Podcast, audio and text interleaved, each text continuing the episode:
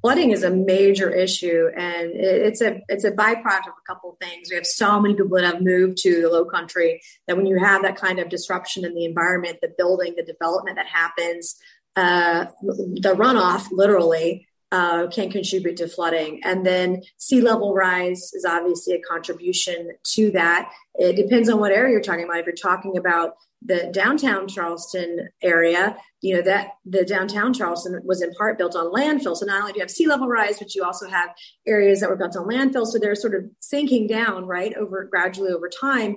And so if it, we always joke, and it's a serious issue, but that if it, if it sprinkles, or rains, it floods, and is the God's honest truth. And so um, it's an issue that's going to take a long time and a lot of money to invest in the right infrastructure to facilitate uh, solutions for the long term.